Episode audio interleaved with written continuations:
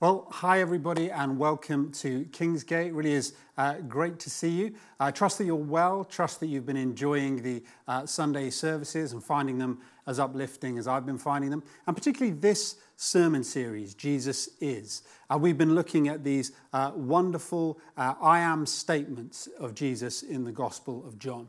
And the statement that we look at this week is no less incredible uh, than the others we've looked at. As we see in John chapter 11, verses 25 to 26, where Jesus says this I am the resurrection and the life. The one who believes in me will live even though they die. And whoever lives by believing in me will never die. Do you believe this?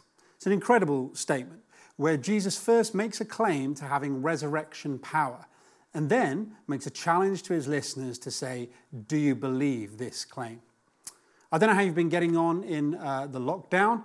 Um, we've had our fair share of challenges like everybody else, but we've also had some pretty good times. Uh, I think last time I spoke to you, I told you that we'd uh, celebrated our first lockdown uh, birthday. That was the uh, uh, birthday of my youngest son, Isaac. Uh, and just this last week, we celebrated our second lockdown birthday. It was my wife uh, Becky's birthday.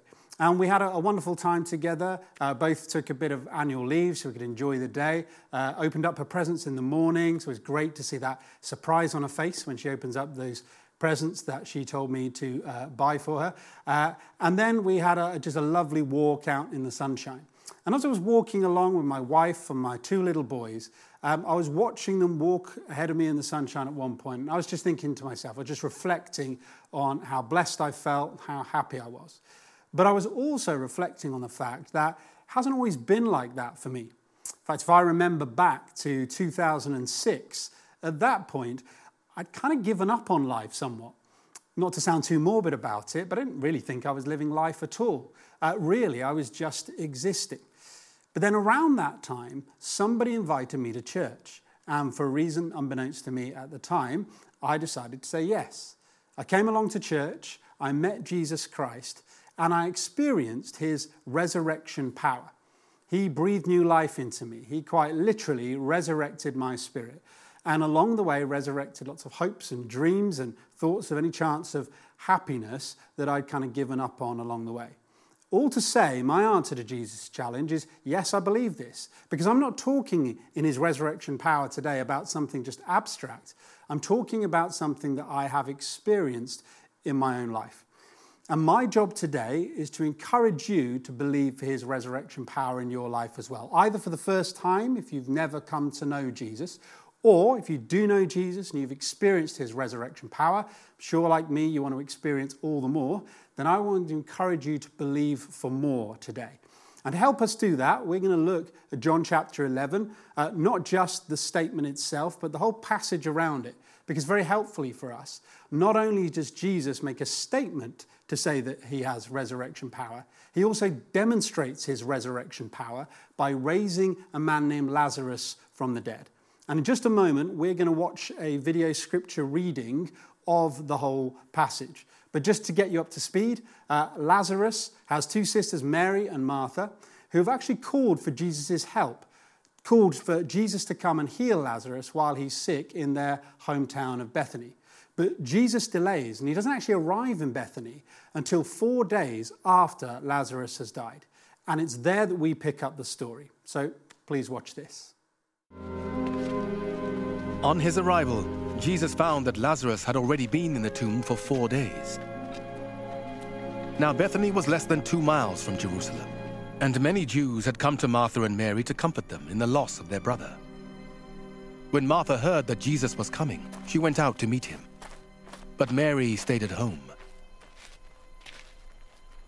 Lord, Martha said to Jesus, if you had been here, my brother would not have died. But I know that even now God will give you whatever you ask. Jesus said to her, Your brother will rise again. Martha answered, I know he will rise again, in the resurrection, at the last day.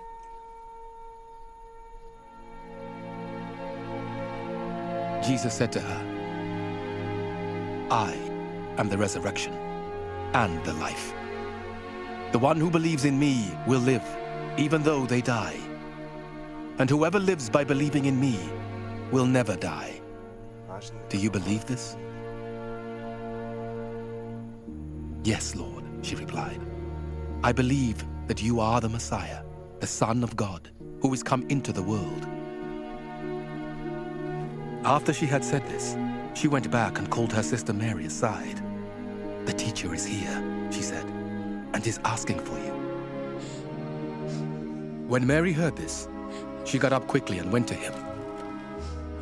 Now Jesus had not yet entered the village, but was still at the place where Martha had met him. When the Jews who had been with Mary in the house comforting her noticed how quickly she got up and went out, they followed her, supposing she was going to the tomb to mourn there.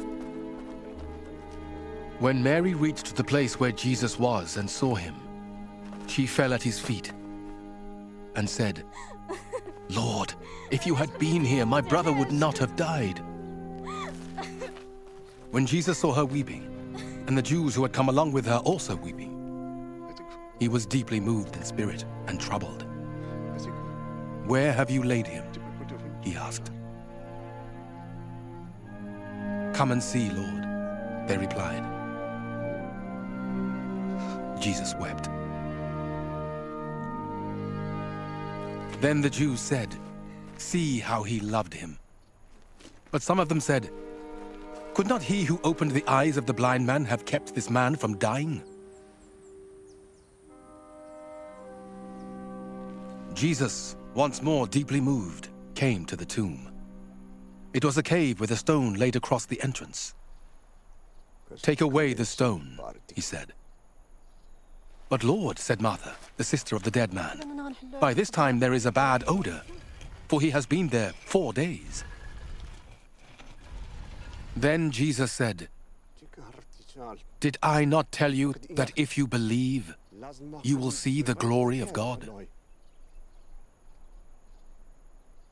So they took away the stone. Then Jesus looked up and said, Father, I thank you that you have heard me. I knew that you always hear me, but I said this for the benefit of the people standing here, that they may believe that you sent me. When he had said this, Jesus called out in a loud voice, Lazarus, come out!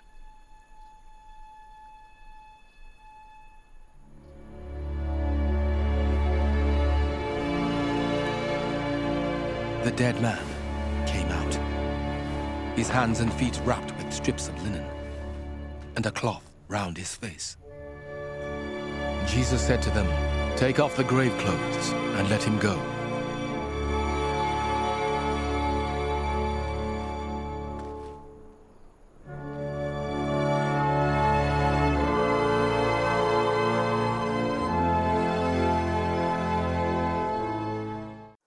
Isn't that an amazing story? Wouldn't it have been incredible to be at the tombside of Lazarus and to watch him actually walk out of his grave? To be in the presence of Jesus Christ and to know that you were in the presence of somebody with the power over death itself, somebody with resurrection power. Well, I want to encourage you then to believe for that resurrection power in your lives today. Uh, in two particular areas. First, I want to encourage you to believe his resurrection power in your everyday life and then to believe for his resurrection power in your eternal life. So, number one, let me encourage you uh, believe for his resurrection power in your everyday life. I don't know if you noticed, but when Jesus actually first arrives in Bethany and Martha comes out to see him, he actually basically tells her exactly what's going to happen. Uh, in verse 23, we read this Jesus said to her, Your brother will rise again. Now, for us who know the story and from our vantage point, it's very clear he's basically giving her a spoiler here. He's going to tell her exactly, he has told her rather, exactly what is going to happen. But she misunderstands him. The very next verse, we see this Martha answered, I know he will rise again in the resurrection at the last day. See, Jesus is telling her what's going to happen, that he is going to raise her brother from the dead before her very eyes. But she misunderstands him and thinks what he's talking about is that event uh, that Annabelle told us about just a couple of weeks ago in her wonderful message the resurrection from the dead, which will occur on the last day at the end of human history, when Jesus comes back and all who've believed in him will be raised and will live on the new heavens and the new earth. In other words, Jesus is saying, Martha, I'm going to raise your brother up in a few moments. And Martha is hearing him say, I'm going to raise your brother up in a few millennia. Now, why is it that she misunderstands when, from our vantage point, it's very obvious what he means? It's quite simple. It's just beyond her comprehension that he could possibly mean he's going to raise Lazarus from out of his tomb right there before her very eyes.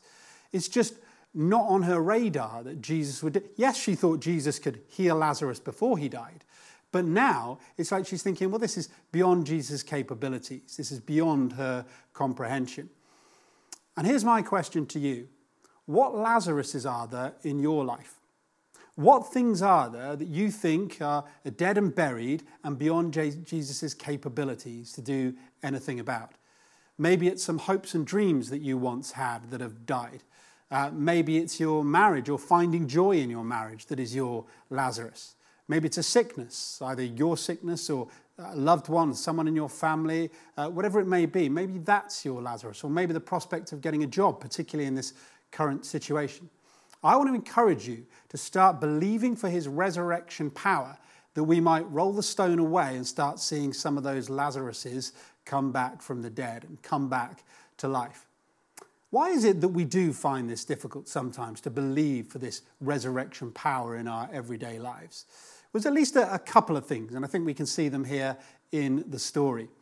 The first thing I think is simply the limitations of our imagination we just can't conceive that Jesus would be able to do these incredible things. I think that's what's going on with Martha here. But I want to encourage you. Says us in uh, Ephesians 3:20, now to him who is able to do immeasurably more than all we ask or imagine. When was the last time you prayed for Jesus to do something that was beyond your imagination? So I think sometimes, because of the limits of our imagination, we fail to believe for his resurrection power, and therefore we never make those requests of him. Let me encourage you to pray some big prayers to move beyond your imagination, to stoke your imagination, that you might believe for his resurrection power. But other times, I don't think it's the limits of our imagination so much as it is, if I can put it this way, the legacy of our past experiences. In other words, that sometimes we have uh, prayed to Jesus for things, and perhaps those prayers have gone unanswered. And as a result, it puts us off believing for his resurrection power in the future. And again, I think we can see this with Martha and Mary in the story. After all, we're asking them to believe Jesus is going to raise their brother when just a few days before they asked Jesus to heal their brother, but he didn't come. And we can see the disappointment in this past experience for them. I don't know if you noticed, but both of them said almost word for word the same thing to Jesus when he finally came to Bethany. We see it in uh, both their cases in various, uh, in a couple of the uh, verses. Lord, if you had only been here, my brother would not have died. Can you feel the disappointment and the sadness in their voice there? You know, they would have seen Jesus heal other people, and they knew that Jesus loved Lazarus. So they'd been thinking, why would Jesus possibly not come? And then he turns up. And let's be honest, sometimes we've felt like that. We've thought, why would Jesus not answer this prayer? Surely he wants to. I've felt like that about things, that sometimes prayers have gone unanswered. Now, sometimes, like in this story, I, it's been my experience that Jesus has come through at the 11th hour, or as soon as this is after death, maybe we'd say the 13th hour. But sometimes the prayers have just gone unanswered. But what I've tried to do in my life is not let those past disappointments put me off believing for his resurrection power for my future. And the way I've done that is this I've simply told myself that no one knows the answers and perhaps won't know before eternity why it is that some prayers get answered and some prayers don't. But one thing I can tell myself is if I'm ever tempted to think the reason my prayer went unanswered is because Jesus doesn't care, then I can rule that out straight away. And if I'm ever tempted to think that, I only need to remind myself of this story. Because we can see what happens when Jesus sees Mary and Martha and sees all the others uh, mourning around him. We can see how it affects him in verse 35. The shortest verse in the whole Bible, we read this Jesus wept. Now, I must admit to you, the first time that I uh, read that verse in this particular passage, it didn't particularly move me at all. It just went over my head, to be honest with you. But a few years later, I read the story again, but this time in a different translation. I was reading Tom Wright's translation in his little commentary on the Gospel of John, John for Everybody. And when it came to this verse, he translated it not as it traditionally has been, as Jesus wept, but instead as Jesus burst into tears. And I must admit that when I read that for the first time, so did I. Because all of a sudden, I really understood what was going on here. See, haven't you ever thought, what would God feel about this particular situation? It's hurting me so much. What does God feel about it? Wouldn't it be great if God could put on human flesh and we could put him in that situation and see how he reacts? Well, this is exactly what happens here. We see Jesus when we see the effects of sickness and death. And what does he do? He bursts into tears. Can I say this to you? Jesus cares. When you cry, he would cry. When you're hurt about something, chances are he'd be hurt about something. So, when it comes to thinking about past disappointments, I want to encourage you. It's a mystery as to why some things get answered and some things don't. But always remember, Jesus cares. It's not that he doesn't. And don't let that stop you from believing from his resurrection power in your future. So let me encourage you. Let's lift off the limits of our imagination. Let's not let the past put us off praying for wonderful resurrection power in our future. But as well as praying for or believing for resurrection power in our everyday life, I also want to encourage you from this passage, number two, let's believe for his resurrection power in our eternal life. Believe for his resurrection power in your eternal life. Yes, of course, what happens for Lazarus here is something that happens in this life, on this earth. But actually, this whole story is a sign, it's a picture, it's a foreshadow of that event to which we've already had occasion to refer the resurrection from the dead. What Jesus does for this little family by raising Lazarus, he is going to do for the whole believing cosmos. We read in John chapter 6 and verse 40 For this is the will of my Father, that everyone who looks on the Son and believes in him should have eternal life. And I will raise him up on the last day. Jesus will take everything that has died and he will bring it back to life. All those that have put their trust in him and had their sins forgiven. Why will he do it this way? Why resurrection? Why bring death back to life? I'll tell you why. Because Jesus hates sickness and death and he loves vitality and life. And actually, we can see this in his reaction in this passage. It's not only that Jesus weeps, we also read a couple of verses before uh, when Jesus goes in to see Mary. When Jesus saw her weeping, and the Jews who had come along with her also weeping, he was deeply moved in spirit and troubled. Now, I have this on good authority. I've read lots of commentaries about this. That translation is a little weak. Actually, it would be better translated to say that Jesus was irate. He was angry. Why? Because Jesus created the whole world, and in the original created order, there was no room for sickness and death.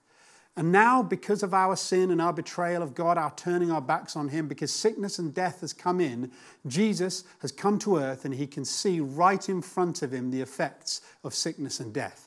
And He hates it, He's angry about it. In fact, in uh, a short time and just a couple of miles down the road, He will actually do battle with sin and death on the cross. On Good Friday and on Easter Sunday, he will raise from his own grave his own resurrection in victory over sin and over sickness and over death. Jesus is angry about this because he knows what he's going to have to go through and he knows what it's putting everybody else through. I want to encourage you be on Jesus' side in this. Believe for him. Don't you hate sickness? Don't you hate death? You know, if it ever happens that you get a diagnosis for a family member, don't you come away just say, I hate cancer? You know, Becky and I were lying in bed the other night having to decide whether we send our child back to school. And I was just thinking to myself, man, I hate COVID. Don't you know how he feels about this? Don't you understand that this world is never as good as it was meant to be because it's been polluted by sin and by sickness and death? And Jesus, in this resurrection story, is going to put all of it right, put it all back together again. This world is not the best that the Creator can do. That is what's going to happen in eternity on Resurrection Day when all are raised. I'm something of a, a movie buff, and I remember uh, a few years ago there was a bit of buzz going around about a, a particular movie. It was an unusual movie, really, because it was a documentary. And was getting all these accolades poured out about it. And it was actually being released at the cinema, which is unusual for a documentary. And it was meant to transcend the medium, be this wonderful. It was called Senna. It was about the racing driver, Ayrton Senna. I'm not, I'm not big into racing driving, uh, but I enjoyed Formula One when I was a little boy. I used to love and follow uh, Nigel Mansell, and Senna was one of the greatest drivers ever, and he was one of his rivals. And I was watching on that very day when Senna crashed into a wall and sadly died later that day. So I was interested to watch this. I never got round to going to see it in the cinema, but one day I was um, round somebody's house and I was nosing through their DVD collection uh, when I saw this movie and I asked my mate if I could borrow it, and he uh, kindly said yes. And so one evening, I, uh, I, opened up the DVD box, I got one of the discs out, and I, I put it in, and I started watching this documentary. And it was all right. It was pretty average, to be honest with you. I was really surprised at all the accolades that this particular movie had received because it was nothing more than average. I mean, it was okay. But I didn't really get why everyone was going on about it. I was really sort of thinking, is this, is this what everybody and all this buzz was all about? So, rather disappointedly, at the end of watching it, I uh, ejected the disc and I went to put it back in the DVD box. At which point, I noticed there was another DVD in the DVD box. And actually, it turned out that the other DVD that I hadn't watched was the main feature. That was the film. What I'd watched was actually some behind the scenes making of documentary. In other words, I'd been watching kind of the preparation, the behind the scenes type stuff, and I'd missed the main feature entirely. I'd been there thinking, is this what everyone's on about? Is this the best that the creator of this documentary can do? Obviously, because it's a documentary, I didn't notice. And yet, the whole time, I'd missed the main feature. As I had to give it back to my mate when he came around a few days later, I never actually got round to watching it. So I can't tell you whether the main feature, uh, what it was like. All I can tell you is from everything I've heard, it's brilliant and much, much better than what I watched. And what I want to say is that's what this earth is like right now. If you look at this earth and you think just how fragile it is and how all of a sudden just this, this disease can all of a sudden just make us realize that you know, it's, it's in a real fragile state and could fall apart in a moment. If you look at our bodies and you think how so fragile are we that we have to keep two meters apart? And you think, is this the best that the Creator could do? I want to tell you, no, this isn't. This is just the, the making of, it's just the preparation. Actually, the main feature is still to come.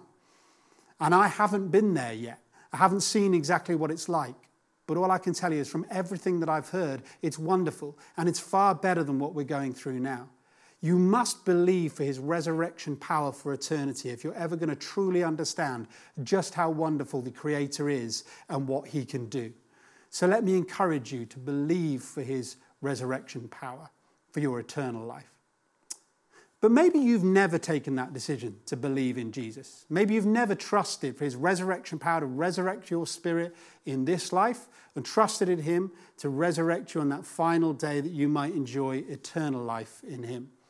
Well, if that is you, I'd love to give you the opportunity right now by praying a prayer which you can echo in your hearts that you might come to know Jesus and put your trust in Him, that He might re- give you resurrection power right now in your spirit and secure your eternity, that you might be resurrected and live with Him forever. So if you just want to echo this prayer with me, Lord, I turn away from a life led without you. Please forgive me for anything that I've done wrong. Breathe new life into me, resurrect my spirit, and come uh, to let me know you as a loving Heavenly Father. In the mighty name of Jesus. Amen. Now, if you prayed that prayer, we would love to help you with some next steps. And there should be a link coming up on the screen. If you look at that link and uh, follow where it takes you as soon as you can to let us know what that decision was, and so we can help you with some next steps, we would love to do that for you. Well, it's been great to be in your homes. Thank you very much for having me. I'm just going to hand over to the band now for our final song.